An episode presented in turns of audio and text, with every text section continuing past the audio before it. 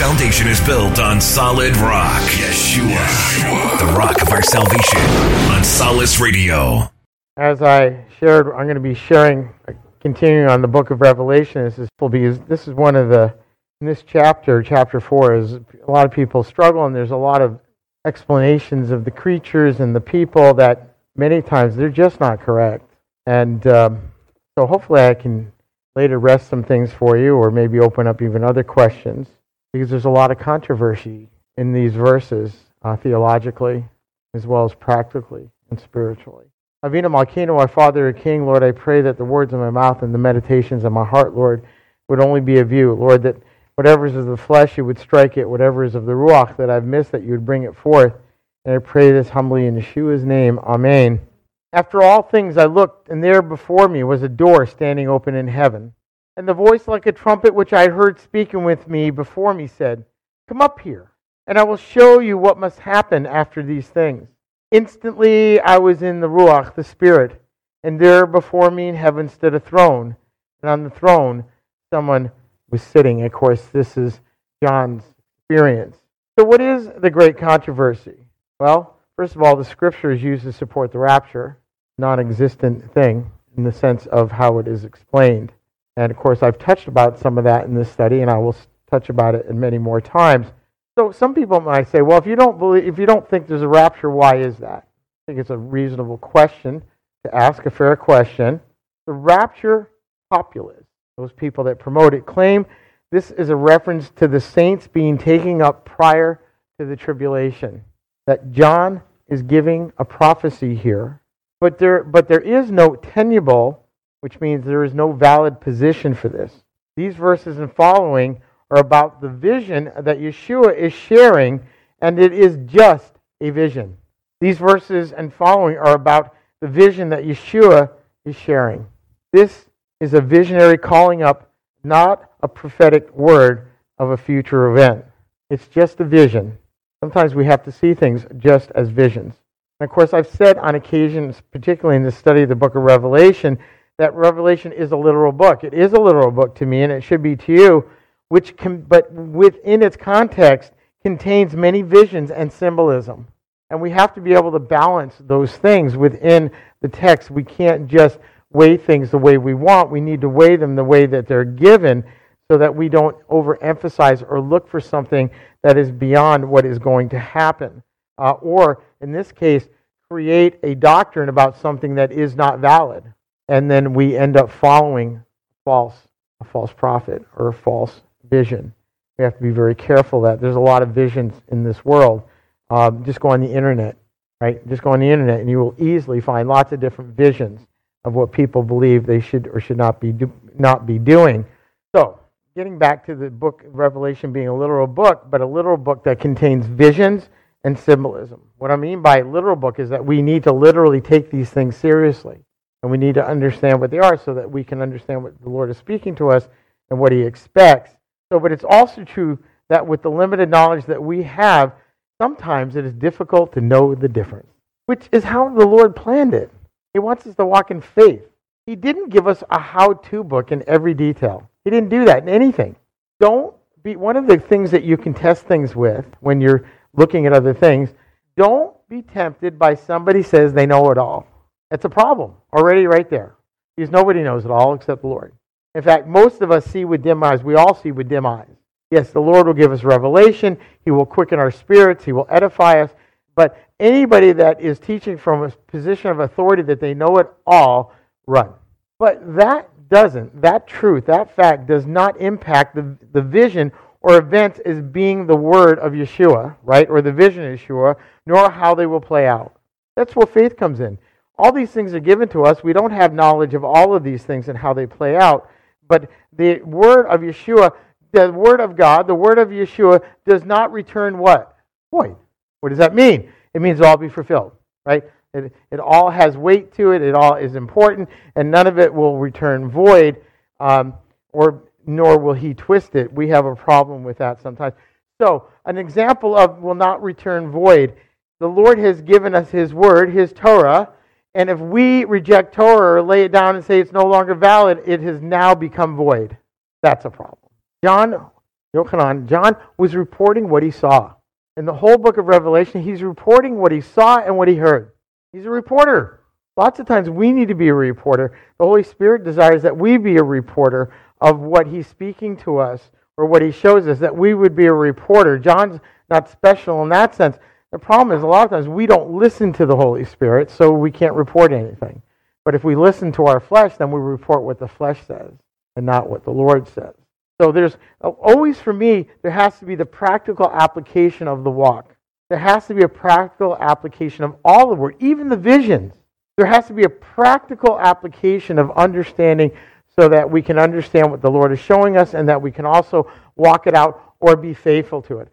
How can you be faithful to what the vision is telling us if we if somebody uh, distorts what the vision is or just says don't worry about it?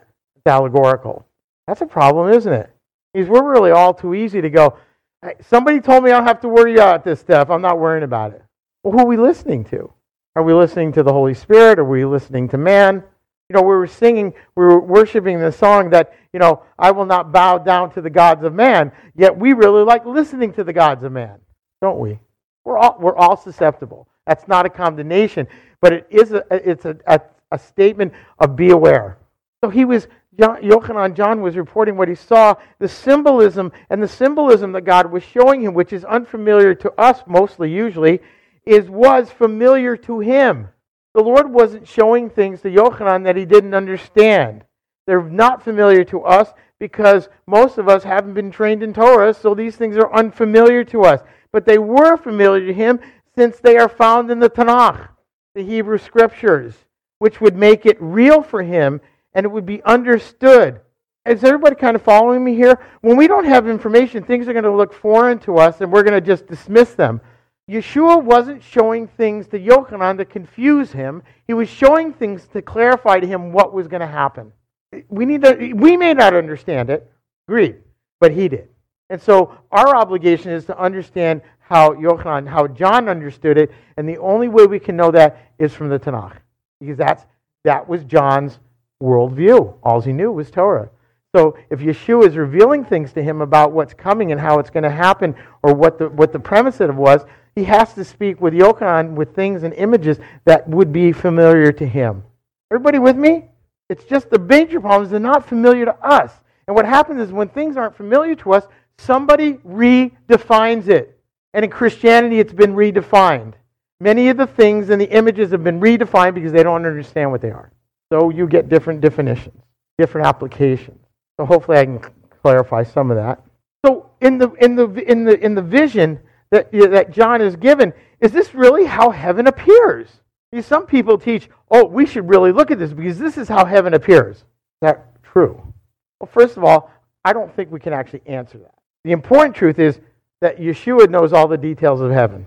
And he is showing us things that are, that are all about the supernatural and how the supernatural is going to affect the natural. We may not get the dynamics of it. We may, we're never going to know it all because if we did, then there's no faith, right? So, but he is, he's showing Yochanan, and, and of course, the reality is he's not just showing Yochanan, is he? Why? Yochanan wrote a book. It's called Revelation. So he was revealing it to Yochanan, but he's also revealing it to us. 2,000 years ago, Yochanan said, Holy smokes, you're not going to believe what I saw. And everybody knew what he was talking about. Today we go, What the heck is he talking about? This stuff is just weird. Well, some of it's weird to me. You know, when, when we showed the video, those things, they're way out there, aren't they? For us. I, you know, when I was in college, I drank a little. I think I thought, saw some of that stuff in college. But it had nothing to do with the Holy Spirit. It just had to do with spirit, right? So anyway, we all sin and we all move on, right? Okay. You can't be transparent. What can you be, right? So our our obligation, our our our desire should be that we want to focus on Yeshua, right? And and and the walk, the walk that he is on, and the walk that he works out for us, right? So, I believe in heaven, right? Does everybody here believe in heaven? I hope you do, because it's a promise. Know what heaven looks like. I know it's going to be good. The Lord made it. He's there. It's going to be good. I don't have to know if I'm going to have gold streets or a condo or a Cadillac. I don't need to know that stuff. Probably not gonna. In heaven, who needs a Cadillac? I'm going to be flying. I got wings or something. I don't know. But I believe heaven is more than any mortal can grasp. I don't worry about trying to define heaven. I can't. And the vision of John doesn't really help us that much in defining heaven. It doesn't. That's why we have so many scholars out there over thousands of years writing stuff telling you about heaven, and they know no, absolutely nothing about it except the same stuff we know, if we're willing to look at it, and it's limited. Right? Yochanan gives uh, Yochanan, Yeshua gives Yochanan what he can handle and relate to. The Lord showed John a vision which he gives which he reveals to us. It's what John could handle. He could understand it, which means that we should be able to handle it too. Is everybody with me on that? How many people have told, oh, we don't do Revelations, so that book's way out there, and, you know, I can't understand it, I can't explain it, let's move on. That's not the purpose of Revelation, to confuse us. It is to solidify our understanding of the end times that God has prepared for us and eternity as well. And it's there to encourage us, but it's not there to blow us away and just ignore it. Revelation chapter 4, verses 3 and 4. The one sitting there gleamed like diamonds and rubies, and a rainbow shining like emerald encircled the throne. Surrounding the throne were 24 other thrones, and on the throne sat 24 elders dressed in white clothing and wearing gold crowns on their heads. Well, what does that mean? I mean, you can find lots of goofy stuff on, on the internet, um, you know, somebody trying to explain what these things are. So I actually took a quote from Dr. Daniel Juster, who is a good friend of mine. He's the head of Tikkun Ministries International Ministry. He lives in Israel. I've known him for 22 years. He's one of the most knowledgeable people I know. Um, don't always agree with everything he says, but once in a while there's something. And if I have something really hard going on, I will go to him and say, "Hey, what do you think? Pray about this for me." So, but so related on those verses. So I, what I wrote is so Dr. Juster says it best. Is this the way God gives the visionary experience for the best understanding? Of realities that go beyond what can be literally put forth. Well, that sounds a little scholarly mumbo jumbo, doesn't it? He's a scholar, right? All these scholar guys, they talk and then you, everybody's going, yeah, and then you go, hey, what did he say? I'm one of those people. I'm not a scholar guy. Sometimes they use words. I can't even spell the words. How do I know what they mean? So I'm going to say it again. Is this the way he's talking about Revelation uh, chapter 4, verses 3 and 4? Is this the way God gives the visionary experience for the best understanding of realities that go beyond what can be literally put forth? Are there really creatures that look like the ones described as full of literal eyes? So he's posing a question. 4 6. In front of the throne was what looked like a sea of glass, clean as crystal. In the center around the throne were four living beings covered with eyes in front and behind. Or, or, he proposes, or is this a symbol of the spiritual reality? That's a little scholarly too. But what it's saying is this, it's, it's representing something real, but are they real creatures or is it representing a spiritual reality that, he, that we're supposed to understand? That's what he's saying here. So if we're all looking for these beasts to run around with all the eyes, I think where he's going with this is saying, eh, probably not. The vision is reality. This is his words. But exactly what kind of reality it might be beyond the grass might be beyond the grasp of our limited human minds. This is a message from a conference that he gave in 2001 in Israel. And so what he's saying is that there's truth here, but really for us, it goes beyond the ability for us to comprehend exactly what it's doing. What, what are these creatures real? It's not, and, and, and what he would also say, it's not important that the creatures are real. What's important is what they represent, right? So, so we need to keep the vision in context. So we're going to keep the vision in context. John, quite likely, is not in his physical mortal body when he's seeing this, right? Because that's what it says in verse 2. Because in verse 2 it says he's what? In the Holy Spirit, right? So if John is in the Holy Spirit looking at these things and seeing these things, don't we have to be operating in the Holy Spirit to understand them? Not in the flesh. And that's our problem. We read things and we go, the first thing we go to usually is the flesh. So we need to be able to learn how to tap in better to the Holy Spirit so that we can see things with spiritual eyes and not in spiritual eyes we don't have to be quite as alarmed by seeing, you know, creatures with six wings and eyes all over their bodies. I'm not sure what I would do at first. I might first go cool and then I might get scared, right? That's really oh man. So, part of what the Lord in, in this vision he's showing John, what, what's happening here is the veil, the veil between heaven and earth are opened, right? There's, there's a connection here between heaven and earth. This is the representation part of what's going on in the dream that the supernatural of heaven meets the natural of this earth, and the veil is open, a ladder, so to speak, a conduit, so that we, there's a connection here.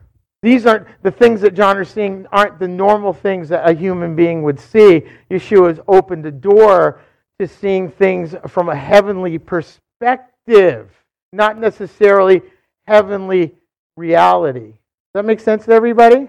Okay. For me, it makes it less confusing. I know you're confused. We're working on it. Okay. So we can have a perspective that Rav Shaul Paul shared with us in 2 Corinthians chapter 12, verses 2 through 4. He says, I know a man in union with the Messiah who 14 years ago was snatched up to the third heaven. There's many levels of heaven. I don't know if you know that. Whether he was in the body or outside the body, I don't know. Right? He says, I don't know. But then he says, God knows. So there's many things you, that, that, that the Apostle Paul, Rav Shaul, didn't understand, but he's at peace with it. He says, God knows. And we need to be like that too. We need the things of God are the things of God, and we leave them with Him, trusting Him in faithfulness for what, for what they are. Paul didn't have to work everything out. He's not trying to work everything out. He's saying, I don't know where he went in the third heaven. I haven't seen it. I've never been there. I'm good. See, there's no faith if we're not at peace with what God's doing. He's far above our understanding. We need, by faith, that, that, that we trust the Lord, that He knows what He's doing, and even the things that He shows us, the things that we do understand and the things that we don't, that we can be at peace with both of them. But what happens in our culture that we try to explain everything and we go to other texts and we go to other writers and we go to other interpretations. You know, that's what all these targums are and, and other different writings and, and all these mystery writings and things. Somebody else tr- trying to explain the unexplainable. And we get wrapped up in that. Don't, don't you think, on a practical level, that we got a lifetime to handle just with Torah versus everything else? I do. I came to that conclusion. I had to come the hard way because I was forced to study a lot of these other things, and it took me many years, uh, the Lord, to figure out. You said, you know what? I don't. That doesn't help me understand Yeshua. It doesn't get me closer. In fact, it probably confuses things. God knows. Verse four. He was snatched. God knows was snatched into Gan Eden, into Eden, and heard things that cannot be put into words, things unlawful for a human being to utter. So in the end, does it matter if John was in or out. It's the experience and insight that matters. The Holy Spirit speaking to us about things that matters. Can we understand what Paul says? Can we understand what, what Moses says? Can we understand what Isaiah says? Can we understand those things in a way? Can we apply ourselves those things that we can understand what the Lord is trying to speak to us? And I, hopefully, most of you have read any amount of Scripture at all. The Lord is very redundant in the things that He wants us to know, even with the prophets. Redundant, redundant, redundant. Paul is very redundant in the epistles. He's dealing with different people with the same problems. I've always said if the Lord says something more than twice, you should pay attention to it. I think you should pay attention to everything, don't get me wrong. But clearly, in the flesh, everybody at some level, we want to know, we want to be able to define everything. We want to, we want to be in control. The, the, the need for human knowledge has to do with us wanting to be in control, and the Lord saying, I don't want you to be in control. I want you to be faithful and follow me. He didn't show these things for John to be in control. He showed these things so John could be faithful and trust and believe, and he could pass those things on, that there are amazing things coming. Did, did John try and explain everything in the vision? No. He's given a narrative. In fact, John doesn't try to explain anything, does he? Paul, on the other hand, in, those, in, in, many cases, he's trying to explain to you why you've gone the wrong way or why we need to do this way. John just, he's, he's the narrative. He's revealing what the Lord showed so that the Holy Spirit could speak with us through not just the, you can't read the word of Revelation and understand what it is. You need to know all of Scripture so that we have a base, a foundation for understanding how the book of Revelation fits in with the rest of Scripture of 24 elders, thrones, rainbows, not to mention 24 elders, right? Well, of course, right. They're there. So, what do they symbolize? Are they real? So, I may disappoint some. Uh, but I, what I've understood about these verses, right? First of all, the number 24 represents two sets of 12. Two sets of 12 in unity, right? So it's not so much the number 24 that's important, but the number 12, which is a significant number, and it's two sets of 12, and they're in unity, okay? Sometimes because we don't follow what's important to the Lord, we focus on the wrong emphasis of the number. The number of 24 isn't important. The number 12 times 2 is, though. All right? So there are what? There's 12. The 12 tribes of Israel, right? We all pretty much are comfortable with that, although the names change depending on where you read it, don't they? I'm not going into that today. Okay. I have enough to deal with today. All right. So the other 12 is the original Shlachim, the original apostles. The 24 thrones represent the 12 tribes of Israel and the 12 apostles being in unity. Go figure. Tanakh, New Covenant in unity. The heads, the tribes, the, the head, the, the, symbolic head of all of Israel, the chosen people, and the apostles, the 12 Talmidim, the, the, uh, the uh, Shlachim, are together in unity, are represented in Revelation, that there is unity between old and new, for lack of a better way of putting it. You know, I don't like the word old because nothing's old that way. But so, who's heard that taught? Why?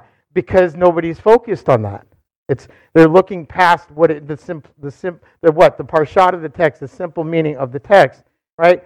So I believe that we can make a scriptural case for this, and it is found where? Well, we always should go to Scripture. Where do we find it? Well, in Revelation, of course, but I'm going to Revelation chapter 21, verses 10 through 14. It says, He carried me off in the Spirit to the top of a great high mountain and showed me the holy city, Jerusalem, coming down out of the heaven from God. It had the Shekinah, right? The, the Shekinah, the glory of God, so that its brilliance was like that of a priceless jewel, like a crystal clear diamond. I don't know if anybody has seen a priceless jewel, a crystal clear diamond. They are a miracle of God's creation. Um, in fact, there is no perfect diamond in the natural, right? There's always some flaws in diamonds. But in this diamond, it's like a perfect crystal clear diamond.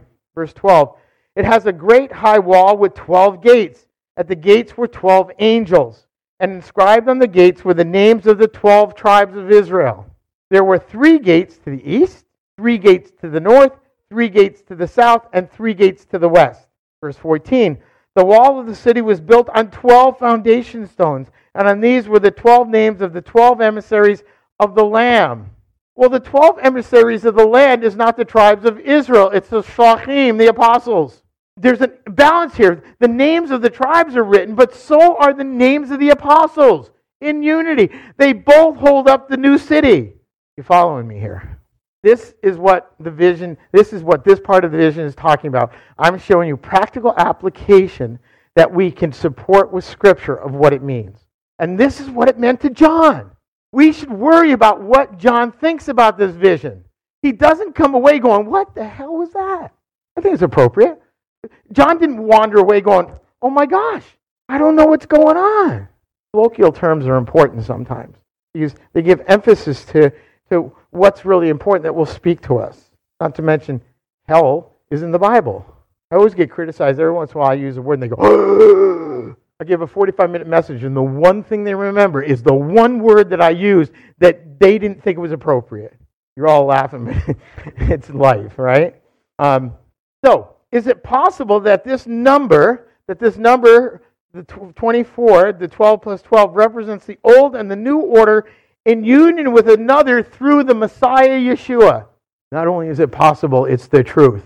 God is always in His Scripture supporting the truth and the foundation of these scriptures. And though it looks a little strange to us, we can actually take all the weird, what we perceive as weird, and we can make it really simple to what it is.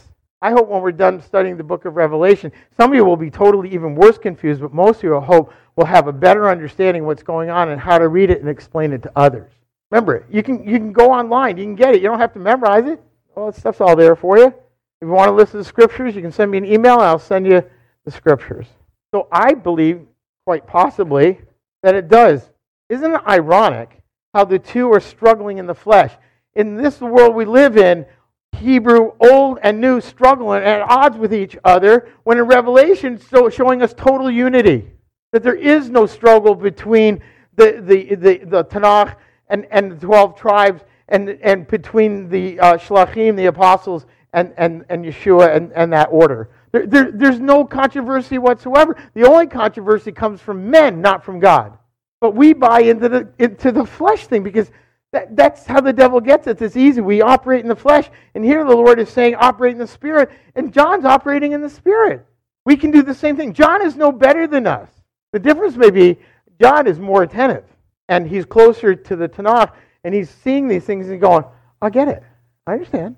It never ceases to amaze me how Scripture interprets Scripture, right? We're using Scripture from everywhere. We use Scripture to interpret Scripture, right? That's the only way we can validate what something actually means. So if this understanding is correct, I believe it represents us as well. So I'm going to read from Ephesians 2 4 through 7. But God is so rich in mercy and love and loves us with such an intense love. Isn't that awesome? God loves us with intense love, not just love. It's intense, it's passionate, it's dynamic. It's at the top of his list. That even when we when we were dead, right? We're dead when we're not in the Messiah, we're still operating in our flesh and we're actively sinning with no repentance. So that even when we were dead before we came to know him, because of our acts of disobedience, he brought us to life along with the Messiah. It is by grace that you have been delivered right? We, we hopefully all know that. That is, God raised us up with the Messiah Yeshua and seated us with him in heaven. Well, there's, there's a bit of why we need to understand the book of Revelation. Because the Lord not just gives us eternal life, but he seats us with him in heaven. And the revelation is about the relationship between heaven and earth. So we should have some understanding of the relationship. Not necessarily of what the details look like, but the relationship right? That the Lord has done all this for the relationship. It is by grace you have been delivered, right? This is God raised us with the Messiah, Yeshua, and seated us with him in heaven in order to exhibit in the ages to come. And this is part of the vision of John. The Lord is revealing what is to come in relationships, right? And in and in his victories and the defeat of the enemy. So there's a relationship. In order to exhibit in the ages to come how infinitely rich is his grace, how great is his kindness toward us, and who are united with the Messiah, Yeshua. In Messiah, in the Lord, we have authority to sit and rule the nations. So I believe that the crowns that are mentioned in verse 10 and 11 are the old and the new ruling in unity. Are you hearing me? We are part of that rule, those crowns represent us. Everybody follow me? That's a pretty important point. Now, not now, now he's not just talking about the 12 tribes rule and, and, and the Shlachim rule, but now he's talking about the crowns we wear in ruling the nations. It's prophetic. Not pathetic, prophetic. Right? Those crowns represent us, our rule. If, if they don't, then we, we could end up with some contradictions because the, the, the verses are saying that when we're in Messiah, we become in the order of Melchizedek. We are the holy priesthood and we are rulers. We are kings. Melchizedek was a king and he was a priest. We are priests and we are kings. That's why we're out of the order of Melchizedek. It's why it's important and it's why it's connected to this. Hope you're following me. So now we're taking all these imageries and now we're, we're boiling the imageries down to how, what the, how they work. What, what do they represent? And, and if they don't represent us, if, if all of the, the, the prophetic in the book of Revelation doesn't get it down to us, what value does it have to us? Right? We have to see our inclusion in God's plan, the role that we actively play, not allegorically, but in reality. Verse 10 The 24 elders fall down before the one sitting on the throne who lives forever and ever and worship him. They throw their crowns in front of the throne and say, You are worthy, Adonai Eloheinu, to have glory, honor, and power because you created all things. Yes, because you, because of you will they they were created and came into being. The crowns also appear to represent eternal fruit that will come, good fruit. What is the eternal good fruit? The body of Messiah. The body of Messiah. Bless you. Or whatever you're doing. God bless you. I thought you were sneezing. Never mind. Gee, Barry's not even paying attention. I didn't know. It sounded like a sneeze. All right, I take it back then. Fine, you don't have to take it. So I have a picture up there somewhere, right? I think. Next is next. What's the next slide, Shay? No. Okay, I didn't give you a picture. Okay, I don't remember what the picture was. Oh, well, I did. I sent a picture. It was was a separate picture. It was it was uh, a picture of the four living creatures. So what about the sea of glass, the seven lamps buried, and the four living creatures? So it was just a close up of the four beings that you know that we try and picture. So is it not seven separate lamps? No, it is not. When you look at how do how in, in the video we watched, how were the lamps represented? As a menorah. A menorah is in unity. It's not separate lamps. It's one lamp with seven lights representing the Shekinah, the, the Holy Spirit of God. But in unity, they could have chosen to do it a different way. The Lord created the light of the temple with the menorah. When the Lord is talking about the Holy Spirit and how it's represented, it's always represented with what? The menorah. In the natural, seven branches. This is connected to Revelation. It's a direct connection to Revelation. It's not seven separate lamps, but the unity of seven singles, perfection of the Lord's Ruach, which is represented in the menorah. The seven, not the Hanukkah, the Hanukkah menorah, but the menorah of the temple. Everybody with me? Okay. But what about the creatures? Right? We all would agree if you just kind of look at how people we vision, it's a bit out there. But maybe not as much as we think. So again, I'm going to talk about uh, Dr. Juster, who's also a rabbi. Um, from notes I have studying under him, I studied under Dr. Juster for several years, years ago, and so I have a great benefit of personal study with him. And, and, and let me tell you, he confused me a lot in the early years. Um, so he, he quotes, I quote him, the qualities of the living creatures around the throne represent the majesty and rule of the lion, the intelligence and quality of man in the image of God, the swiftness of the eagle, and the steadiness of the calf. There's something literal we're supposed to get from that imagery. I don't, I don't expect that we're going to see literally those animals. They are a representation of what God is showing us.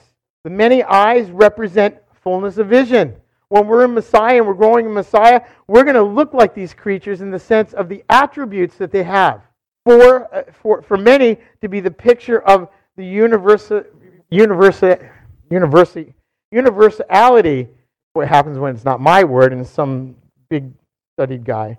Universality in rule, right? So he's talking about the, the four may be the picture together of all the rule of God and all of God's attributes, and indeed the attributes that He has presented to us through His image, through His Ruach, through His creation. Amen? We have Yeshua's DNA, do we not? Okay. So, the four beings, the number of directions, north, south, east, and west, the four beings represent the four corners of the earth. Everything. Nothing is left out. There it is. Here it is. It was that what I sent you. Did you find it? Yeah, it was a separate. It was a separate email. Yeah. Um, so so the picture, so we, we can kind of see a picture of all these weird creatures, but but it's allegorical in what they look like, but it's literal in what they represent and the qualities that they represent. In order to understand visions of these types, we always need to look at the Hebraic understanding. And of course, I'm going to bring it to a close. But without Hebraic understanding, you know, people, there are people out there, I don't want to do the Hebraic thing. I don't want to do the Jewish thing. This is not about culture or tradition. This is about the understanding of the scripture to the people God gave it to. And we do need to understand what that what how they understood it. Let, let me give it a little differently. We need to understand how Moses understood it. We need to understand how Yochanan understood it. We need to know how John understood it because if we don't understand how they understood it, we're never going to get it. We will never understand it. Not the way that we need to. So it's vitally important I don't think we should be looking, I don't think we should be looking for, cre- for creatures or combinations that make no sense or out of place. I think just looking at those, it's out of place. But when we understand what they represent, they're not so much out of place. And when we get into other books like Isaiah and stuff, they use other strange creatures that actually represent very similarly these. So, um, they will be, these kinds of visions, they will be common to what the Lord has revealed, right, in all of His Word, right? This is just part of what the Lord reveals in all of His Word. What, he isn't doing something different in the sense, of changing the meaning of his word that he gives in, in the Tanakh or what he gives in, in the apostolic writings, the, the Brit Chadashah, the New Covenant, or what he does particularly in the book of Revelation. It all goes together. It's not a disconnect. But a lot of the theologies out here, they have divided the meaning of the word of God. They have confused everybody, including me at times. I read less and less commentaries. Why? These commentaries are somebody's opinion. And I want to hear from the Holy Spirit. What happens, we tend to go, yeah, that's what it means. I really try, the longer I'm at this, I, Lord, show me, tell me. And you guys have the same ability. Believe me, right? So we're, we have, the Word is in common with what the Lord is revealing to us through all of His Word. So only one thing left to say. To be continued. Same bat time, same bat channel. Amen. You're listening to Solace Radio on the Meander Radio Network.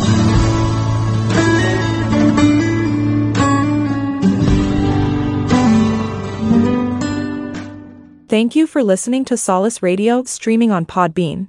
If you have any comments, let us know. Your sharing, liking, and subscribing helps Solace Radio reach those in need. If you would like to support us, visit www.solaceradio.org. This is something I felt was a great deception many years ago when God kind of told me it was going to be a great deception. And He told me it was going to be a deception kind of of deception. You know, the ultimate deception is not knowing Yeshua is Messiah, obviously. But for the body of believers, I'm not talking about that deception. The world's under a deception. I'm talking about the body of Messiah. That's what I'm concerned about. You know, of course, I'm evangelizing my heart out, and I want as many to come to the fold as possible. I want none to perish. That's just my heart. But, but this concerns the body of Messiah, and it's a very strong uh, warning. Very strong warning. Um, I want to bring up the first slide. I know you got like 22 slides. I'm probably only going to do about 10 today, so no, don't fret. The first slide is the Abrahamic covenant. You might wonder why does Rabbi Greg talk about covenant so much? I want to give you um, um, a news flash that your God is a covenant making God. I know that might come as a shock sometimes to somebody. The average believer is like, what does that mean? What does that mean? A covenant, a Brit, is an everlasting alliance for your defense, not his. There are five theocratic covenants in the Bible. Five. You should know every, that's not a lot. That's not a lot. You have an Abrahamic covenant, you have a Mosaic covenant, which is basically the giving of the law. You have an Israeli covenant at the end of Deuteronomy where God promises to never forsake them, and even though they'll go into the diaspora, he'll come back and rescue them. You have a Davidic covenant that a king will always sit on the throne. And then you have the new covenant, which is what you are. You are now under the new covenant. For you not to know where the new covenant is in the Old Testament is horrific. I, it's hard for me to believe that so many people have sat under teaching and have never been taught that God is a covenant maker. And listen, does everybody remember Promise Keepers? Okay, that was a pretty good movement, but God is the ultimate promise keeper. But you can't keep a promise that you don't make. So, in order to be a promise keeper, you've got to be a promise maker. These are his covenants. You must know all five, pal. You must know where they are. You must. So, this is the first covenant. This is the most important covenant. Now, you might say, that can't be. The new covenant has to be most important. And that's not true. This is the most important covenant. The new covenant is most essential. You can't keep a promise that you didn't make. So, this is where he's making a promise. This is the turning point for the human kingdom. This is the grand turning point for the whole human kingdom. It's in Genesis 12, 1 through 3, and it says, Now Adonai said to Avram, he didn't change his, his, you know, his name yet, get yourself out of your country, away from your kinsmen, and away from your father's house, and go to the land I will show you. I will make of you a great nation. I will bless you, and I will make your name great and you are to be a blessing. Very important. Too many people are terminals for God's blessing and not channels.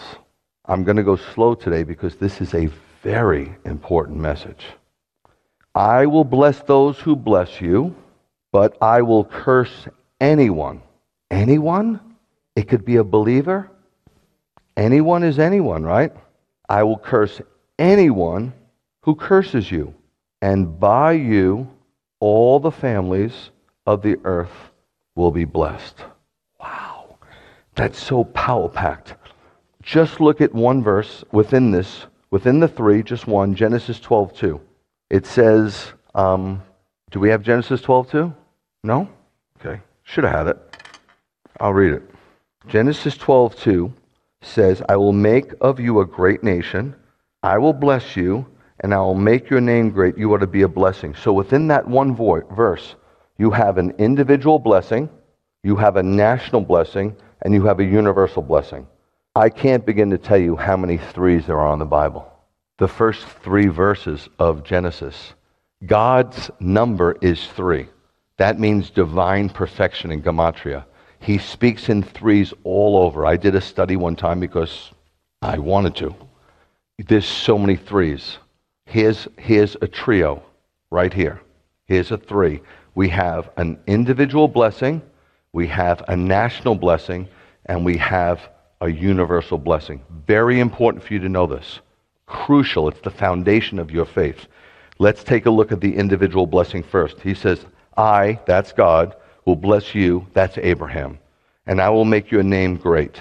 He's talking about Abraham as an individual. It's just the individual Abraham. Now, regarding Abraham, he would be renowned as the father of many. He would be the father of the Jewish people. He's highly regarded in Judaism. He'd be the father of the Arabic people. He's highly regarded in Islam. And he would be the spiritual father of many people. A Christian, right? A Christian should be obedient to the God of Abraham, Isaac, and Jacob. I, I remember, I think, I don't know, some vacation Bible school I brought the kids to. I brought the kids to every vacation Bible school in Macon. I was trying so hard to go, Hi, I'm here. I went to every church in Macon for at least one service. Every one. What? Yes, thank you. Um, yes, and I was trying to play nice. Just didn't work. I just, I worship on Saturday, so I, I don't fit into the program. I'm, I'm on the outskirts. I, you know, I tell you all the time the difference between me and most pastors, my systematic theology is out of the book of Romans. If you're a new covenant believer, your systematic theology should be out of the book of Romans. If you're a Christian pastor, your systematic theology should come out. You know what the difference between me and Pastor Joe is? There's some things I don't eat. He feels freedom to eat everything. And there's some feasts I observe, and there's some feasts he observes. That's not worth fighting over to me. Maybe to you it is, but it's not to me. It's not. So it just didn't work out for whatever reason. But I remember at one of these vacation Bible schools hearing that song, Father Abraham had many sons, had many sons, had Father Abraham. I am one of them. And so you, and this is the part I didn't get. So let's just praise the Lord right on. What? the, the, song was making sense, you know. Max Lilly did that. That's why I was like, I got to get these kids out of here. My kids would come home and say, Daddy, they pray to Jesus. They pray to Jesus. I taught them, you don't pray to Jesus. They asked Jesus how to pray. What did he say? Did he say, Pray to me? He said, Our Father.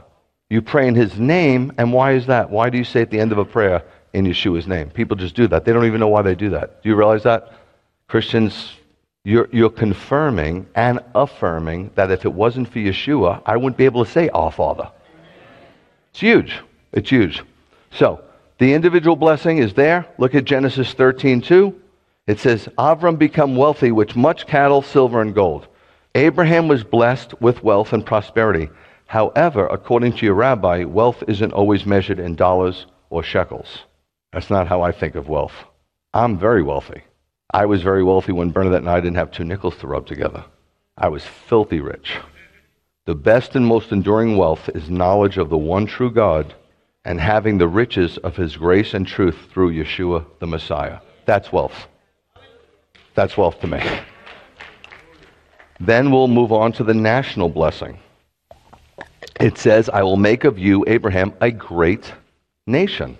Okay? There's 195 nations in the world today. There's only one he's referring to. Only one. Obviously, it came as a shock to Abraham and Sarah. They were well advanced in age. At this point, her womb was a tomb. It wasn't child rearing womb. And they didn't have any children up to now. So it would have been enough if God would have said, I'm going to give you a son. He said, I'm going to give you a nation. Do you know how crazy that is? Do you know what crazy talk that is? Can you imagine when Abraham came back to Sarah? They were regular people, guys.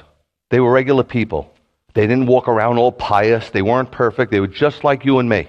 And when he said, Hey, I just spoke to the Lord, a nation is going to be birthed through us, she said, Are you out your mind?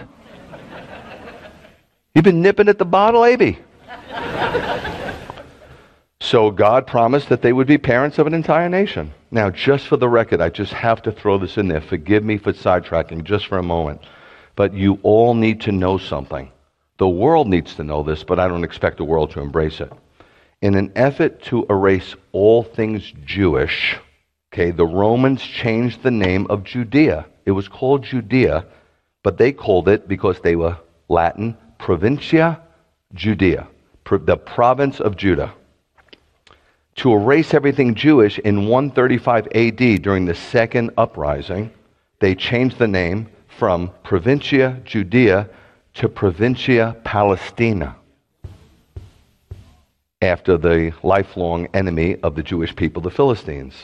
Therefore, the term Palestinian is a modern political fabrication which never had any international nor academic credibility before 1967. It's made up.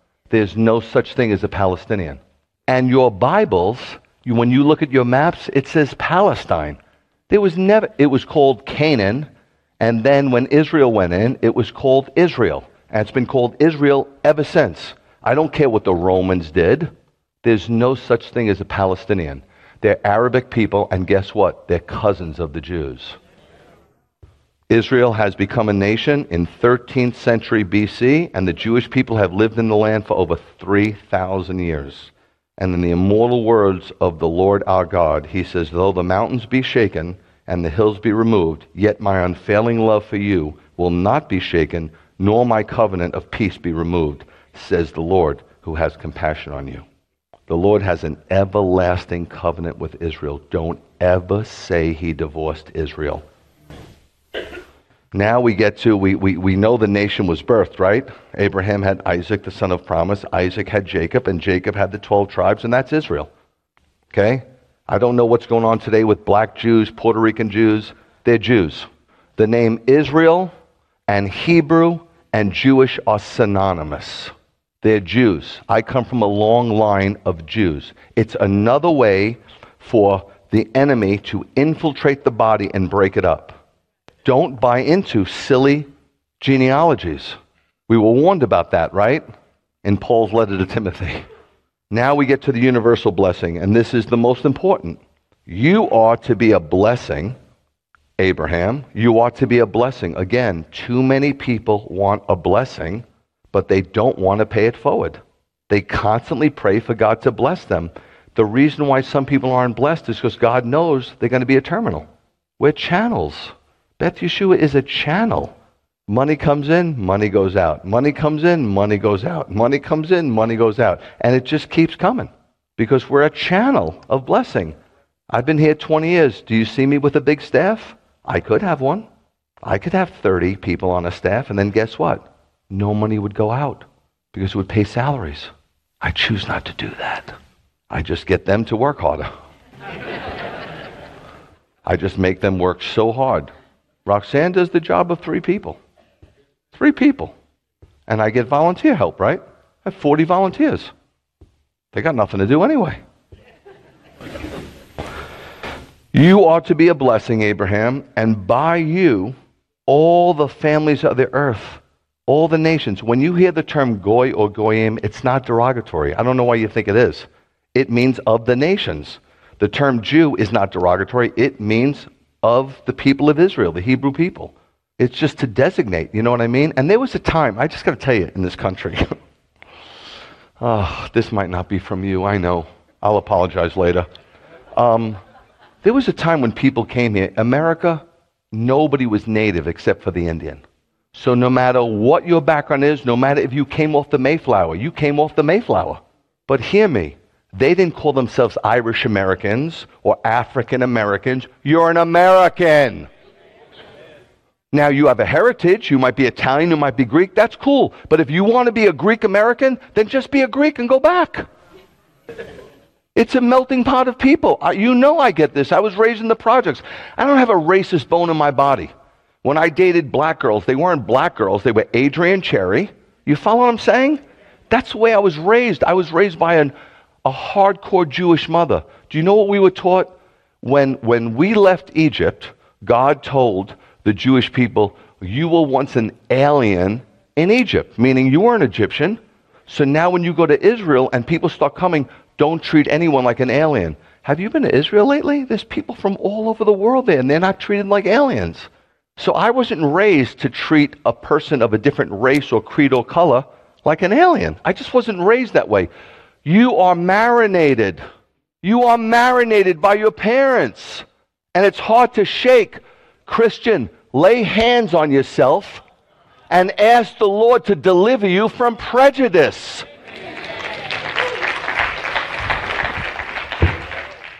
It's deplorable as a Christian. How could you not like a people group?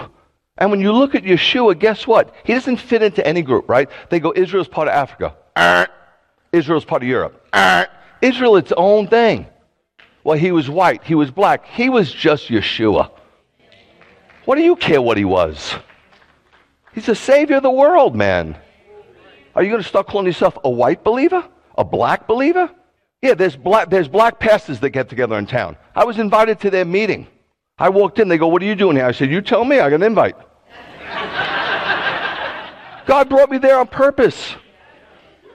And he said, Well, you, I guess you could stay. And I just got up. They said, Would you like to say something? I said, I sure would. What's with the black pastor meeting? Should we have the Korean pastors meeting and everything else? Dude, don't get all white supremacist on me, though. You're in the same boat. Macon has the white church and Macon has the black church. Macon needs to have the church.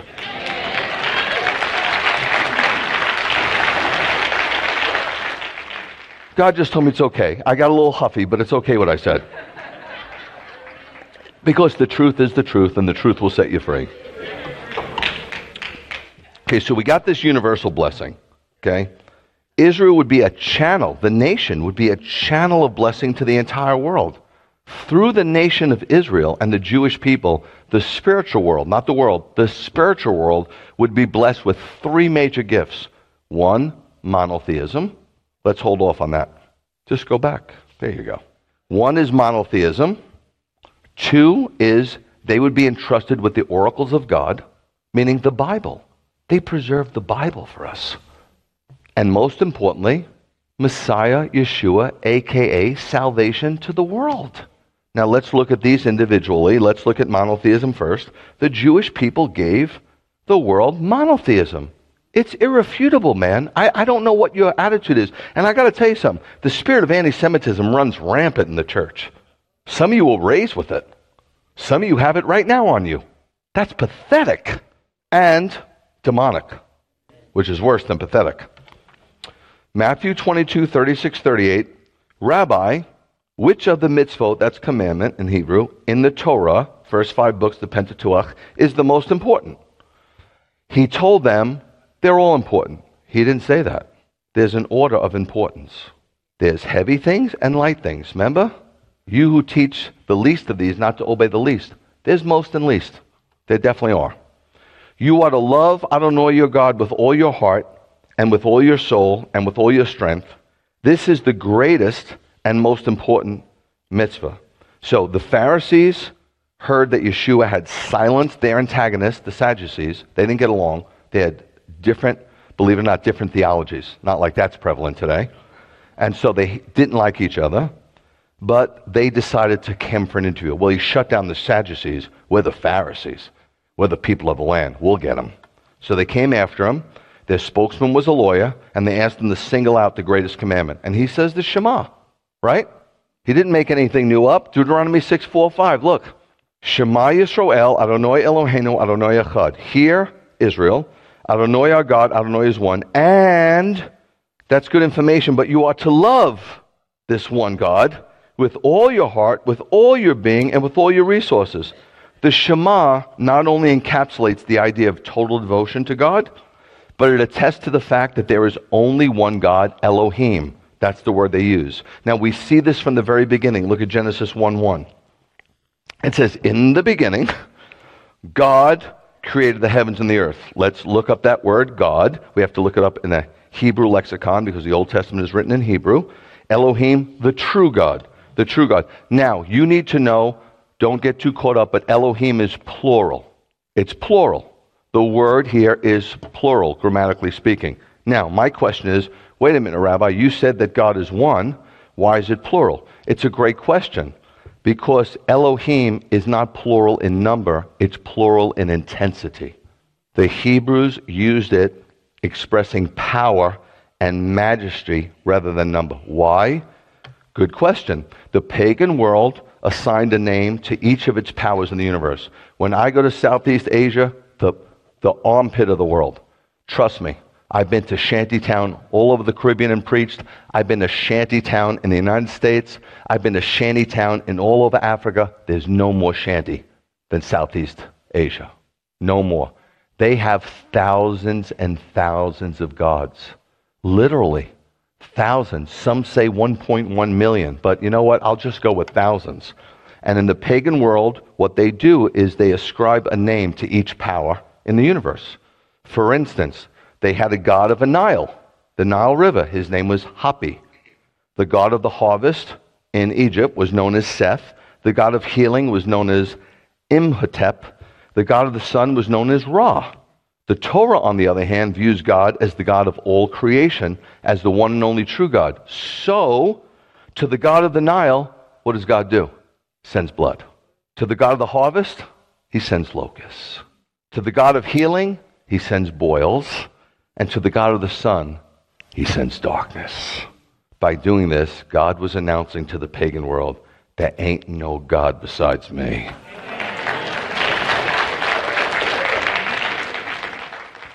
Two, the Jewish people gave us the Bible. Where do we read that? In the Old Testament, right? Nope. Nope. In the one letter that gives us our systematic new covenant theology. Romans 3 1 2, it says, Then what advantage has there the Jew. What is the value of being circumcised? Because only Jews were circumcised, right? Brit Milah. Paul says, oh, much in every way! Exclamation point. In the first place, the Jews were entrusted with the very words of God. How could you remotely love your Bible and not love the people who preserved it? How did that happen? You all read the book of Romans. I mean, I, I, know it seems a little accusatory, God forgive me, but I'm, I'm trying to think this through. I didn't know the New Testament and I read it like you. It was just right there. It was just a no brainer. The Jewish people have had many special privileges, but the most important to me is that they were trusted with the very words of God. The Old Testament scriptures were given to the Jewish people to write and preserve. Now, the New Testament, this was written in about 48. It's one of the first books. So the New Testament's not written yet. That's okay. I don't need the New Testament. What? No, no, no. Let me, let me tell you what I mean. What would we do without the Old Testament? Well, for one, we would not know how it all began without the creation story in Genesis. Uh, two, we would not know the will of God for our lives without and void of the knowledge of sin without the Torah, still in force, by the way. We would be lacking wisdom without the book of Proverbs. And most importantly, we would not be able to recognize who the Messiah was without the 300 messianic prophecies in the Old Testament. So we kind of have all we need in a way. In a way. I'm not saying the New Testament isn't canonized. I'm not saying it's not important. It's very important. However, I'm just saying they preserved this Old Testament for us. Thousands and thousands over the centuries lost their life to preserve. When during the Holocaust, you know what the rabbi did first? Before he took his family, he took the Torah, the Word of God. We have a Holocaust surviving Torah, certified, because the grass may wither and the flowers may fade, but the word of the Lord is forever and you should want to thank the people who preserved it. Now, some of you are new here today and you're like, okay, I get it. You're a rabbi, you're a Hershberg. You don't get it. I have no preference towards my people. If I had preference towards my people, you think I'd be working in Macon? You don't think I'd be in New York City or LA or maybe Miami. Guys, you don't know me by now? That I don't care if a black person or a white person or an Asian or Hispanic, I don't care who gets saved. A soul's a soul to me. I don't see anything more attached to a soul. So that's just a newsflash. I'm giving you straight up Bible 101. I'm not giving you Greg Hershberg's agenda. I don't have an agenda. My agenda is for you to walk closely with the Lord and to tell people about Him. That's the agenda if you want to know the agenda. Now, three, if that's not good enough, if monotheism, oh, big deal, I would have just been cutting my kids and throwing them to the fire. No big deal. And the Bible, I just wouldn't even know God's plan of salvation. No big deal. Okay, how about Yeshua? How about number three? The Jewish people gave us Yeshua. It says John 4 22, out of Yeshua's mouth to the woman at the well. This is out of his mouth. This isn't even an epistle of Paul's. He says, You people don't know what you're worshiping. Try that one today. You people. I'm telling you, guys, I was raised by one of the toughest guys in the world. My kids are tough. I just can't believe what a cupcake society we live in. It's unbelievable. I mean, I'm scared that if we have to fight a war, we still have great warriors, but man, everything is subpar. You know, everything is subpar. You need somebody to work in a restaurant, just get a body. You need somebody in medicine, just everything is subpar today. It's like even, even pilots now, they're grabbing pilots that 20 years ago they would have never been okay.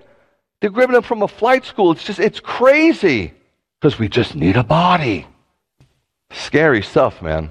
Really scary stuff. You people don't know what you're worshiping. Who's you people? The Samaritans. And who are they? Goyim. He says, We worship what? Who's the we? The Jews. You mean Yeshua is the we? Yes. Isn't that amazing? How you can love, that's a deception. You can love Jesus and be anti Semitic at the same time. We worship what we do know because salvation comes from the Jews. What do you do with that one? Everybody loves the woman with the well story. How come you, how come you, you didn't highlight that part? That's crazy, man. Crazy. Yeshua was condemning the Samaritan mode of worship. This is in marked contrast to those religious teachers today who say that all religions are good and they all lead to heaven at last. Many different ways. I got news for you, okay? Every time I go to Israel, I've been there 20 times, I want to hang a sign outside the tomb that says vacancy. You can't do that at Krishna's tomb. You can't do that at Buddha's tomb. You can't do that at Muhammad's tomb. You can't even do that at Mufasa's tomb. He's not the Lion King. Not all roads lead to God. Yeshua informs this woman the worship of her people was not authorized by God nor approved by him. Rabbi, you can't say that to somebody. See, that's your problem. You're so afraid to say stuff. People respect when you're truthful. It had been invented by man and carried on without the sanction of the Word of God. If you have a holiday that's man made, it's carried on without the sanction of the Word of God. Stop being afraid of your wife and afraid of your church and afraid of everybody except for being afraid of God.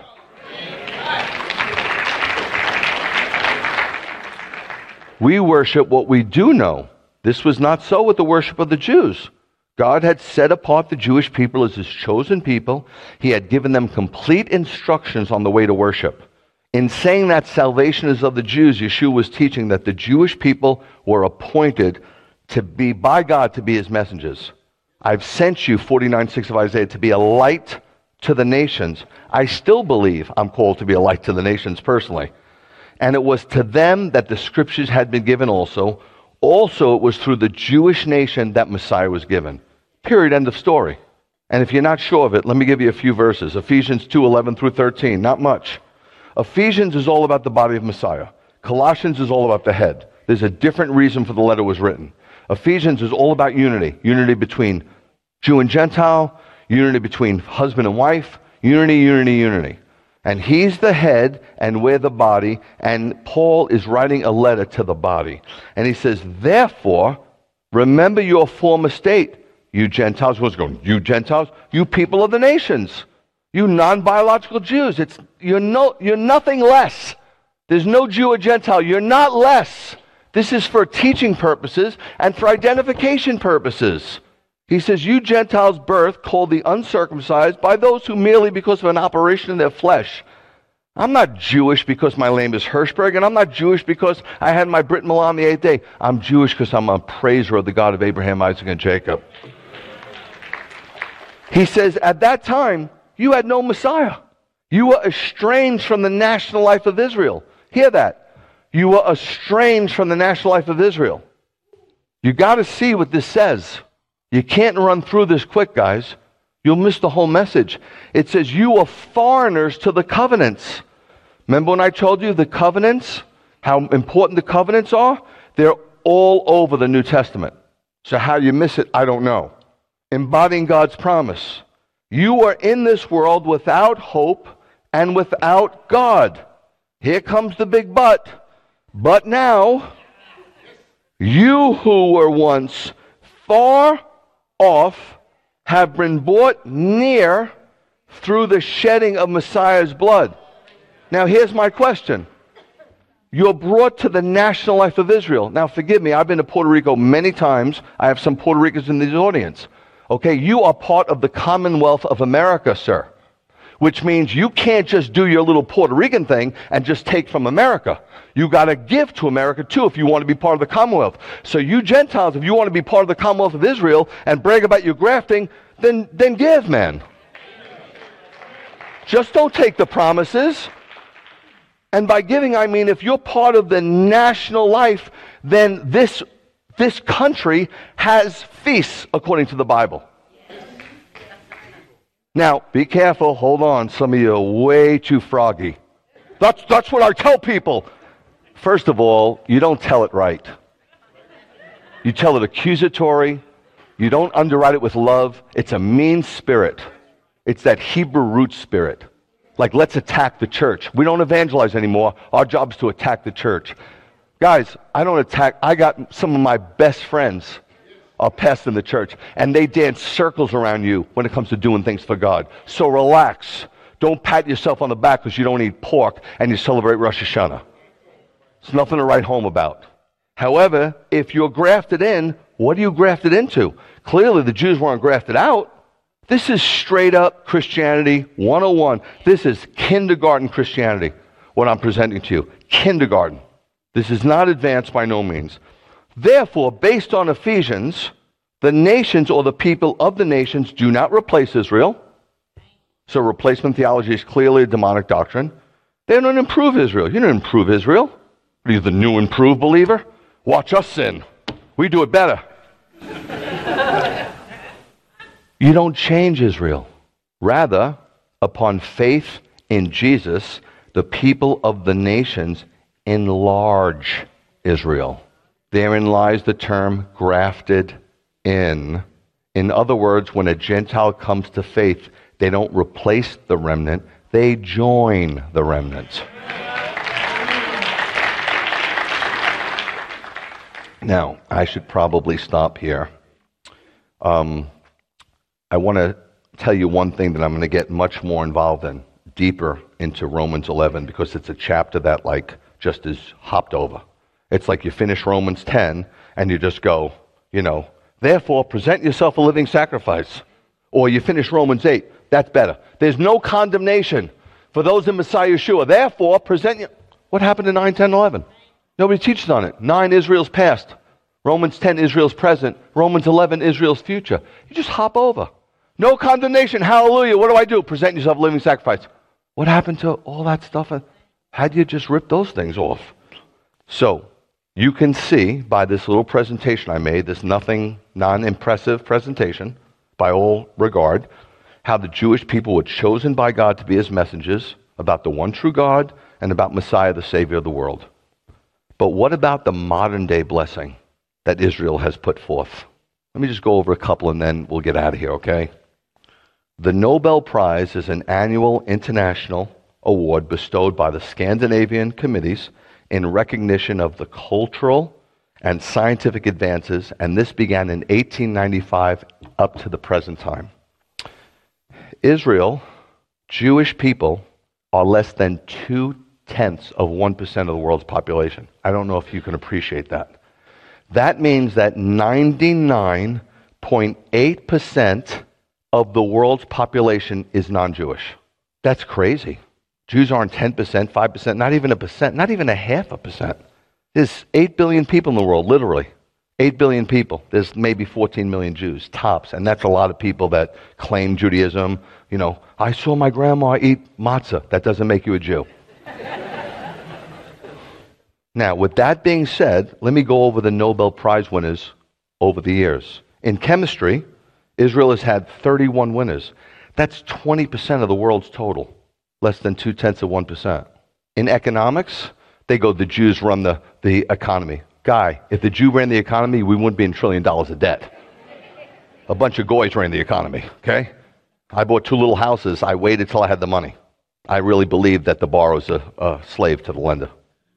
Now, if the Jews ran the economy, it wouldn't be in this condition. 28 prize winners, that's 42% of the world's total. Literature, 13 prize winners, that's 13% of the world's total.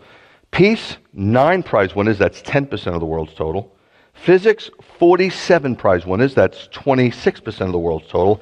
And physiology and medicine, 53 prize winners, that's 28% of the world's total.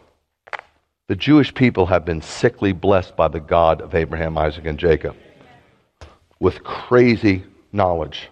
Iran's supreme leader, you're familiar that Iran is not run by the president, it's run by the religious leader. His name is Grand Ayatollah Ali Khamenei, and he urged the Muslim people recently to boycott anything and everything that originates with the Jewish people.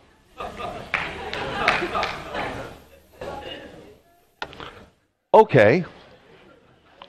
In response to this, a man by the name of Maya Trankman, a pharmacist, Jewish guy, out of the kindness of his heart, Maxie, he's offered to assist the Muslims in their boycott. Let me read to you the following. A Muslim who has heart disease must not use digitalis, a discovery by a Jew, Dr. Ludwig Traube. Should he suffer with a toothache, I had one this week, he must not use Novocaine, a discovery of a Jew, Alfred Einhorn. If a Muslim has diabetes, he must not use insulin. How's that going to work? The result of Dr. Oscar Minkowski, a Jew. A Muslim who has syphilis must be not cured by the salvarsan discovered by a Jew, Dr. Paul Ehrlich. He should not even try to find out whether he has syphilis because the Wassermann test was the discovery of a Jew bacteriologist, August Wassermann. Muslims with convulsions must put up with them because it was a Jew, pharmacologist Oscar Liebreich, who proposed the use of chloral hydrate to treat them. Should a Muslim child get diphtheria, he must refrain from the Schick reaction, which was invented by a Jew, Dr. Bela Schick. They should continue to die or remain crippled by infantile paralysis because the discoverer of the anti polio vaccine was a Jew, Dr. Jonas Salk. Muslims must refuse the use of streptomycin and continue to die of tuberculosis because a Jew, Zalman Waksman, invented the wonder drug against this killing disease. A Muslim with cardiac arrhythmia must not use a defibrillator discovered by a Jew, Dr. Albert Heyman. Muslim doctors must discard all discoveries and improvements by dermatologist Dr. Judah Zen Benedict or by the pulmonary specialist Dr. Joel Frankel and the many other world renowned Jewish scientists and medical experts such as Andrew Schally in endocrinology, Baruch Blumberg in epidemiology, Bernard Katz in neuromuscular transmission, or Elie Menshenoff in infectious diseases. So go ahead and boycott anything and everything Jewish, but you're going to be pretty sick. now, allow Greg Hershberg to add something to his letter. If you're a Muslim boycotting everything Jewish, then you must not use your mobile phone or your computer to notify other Muslims about the boycott because the mobile phone was invented by Motorola's Israel research team, and the computer was first designed by a Jew, Evelyn Berezin, in 1957. In fact, you can't even write about it to other Muslims because the ballpoint pen was invented by a Jew, Laszlo Biro. And last but not least, all Muslims should never wear blue jeans because blue jeans was first manufactured by a Jew named Levi Strauss.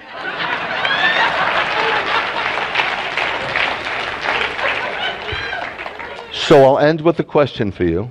I have a question, and I think that all believers should ask this question, and we'll go over it next week. Are there any inherent risks with being ambivalent towards Israel and the Jewish people. In other words, Rabbi, what if I remain neutral and just stay on the sidelines when it comes to Israel and the Jewish people? I'm not against them, but at the same time, I'm not necessarily for them. Well, guys, there's tremendous risk. And this is the deception that's coming on the world of believers. The Abrahamic covenant has totally influenced the course of human history. It was the watershed moment when God announced his intention to save the world. However, the blessed curse part of the covenant has been much overlooked and must be dealt with, especially in these last days of ours. Do you remember the warnings Yeshua gave regarding the end days in Matthew 24 25? He spoke of the wise and foolish servants, he spoke of the wise and foolish virgins, and he spoke of the wise and foolish nations.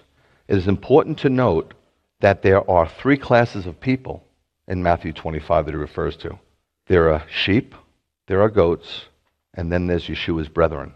Hear me. The first two classes over whom Messiah sits in judgment are Gentiles living during the tribulation. Some will go to the right as sheep, some will go to the left as goats. The third class is Yeshua's faithful brethren who refuse to deny his name during the tribulation.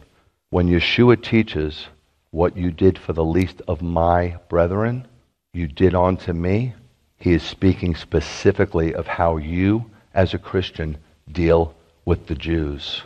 Look the word up. It's not the word for brethren like we have here, alde fates. It's the word alde fas, and it means people from the same biology. In other words, he's warning everybody who are going to say to him, When did we see you naked? When did we see you hungry? When did we see you thirsty? When did we see you imprisoned? Remember the Holocaust? They were naked, they were thirsty, they were hungry, and they were imprisoned. So the warning from Jesus' mouth is what you don't do for the least of those Jewish people, you don't do to me. That is a slap of truth that Satan has masked the body of Messiah with. They do not hear this. You hear this here. Get the word out. You can actually love Jesus with all your heart and hold on to your Bible and hold it on and yet be totally ambivalent towards the Jewish people. And it's not going to be a good message you're going to hear at the end of it. Let's stand up together. The scriptures already went out. I didn't want to really send them out, but obviously God did. So you have them. There's only 10 screens. I'm sure at some point in between your busy schedule this week, with everything you got going on, you might be able to just carve out maybe an hour. You know what I mean? Just an hour where you read the scriptures and you, you maybe study them a little bit. So you come in here already knowing you might be able to tell me stuff next week. But the message next week is the quintessential message from Romans 11 that refutes every replacement theological doctrine there is out there. May the Lord bless you and keep you. May the Lord make his face to shine upon you and be gracious unto you. And may the Lord lift up his countenance upon you and give you peace. In the name of the Prince of all peace, Yeshua.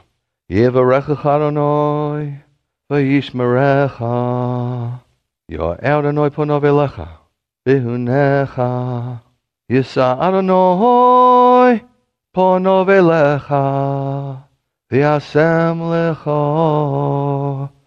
Shalom. I love you. Shabbat Shalom.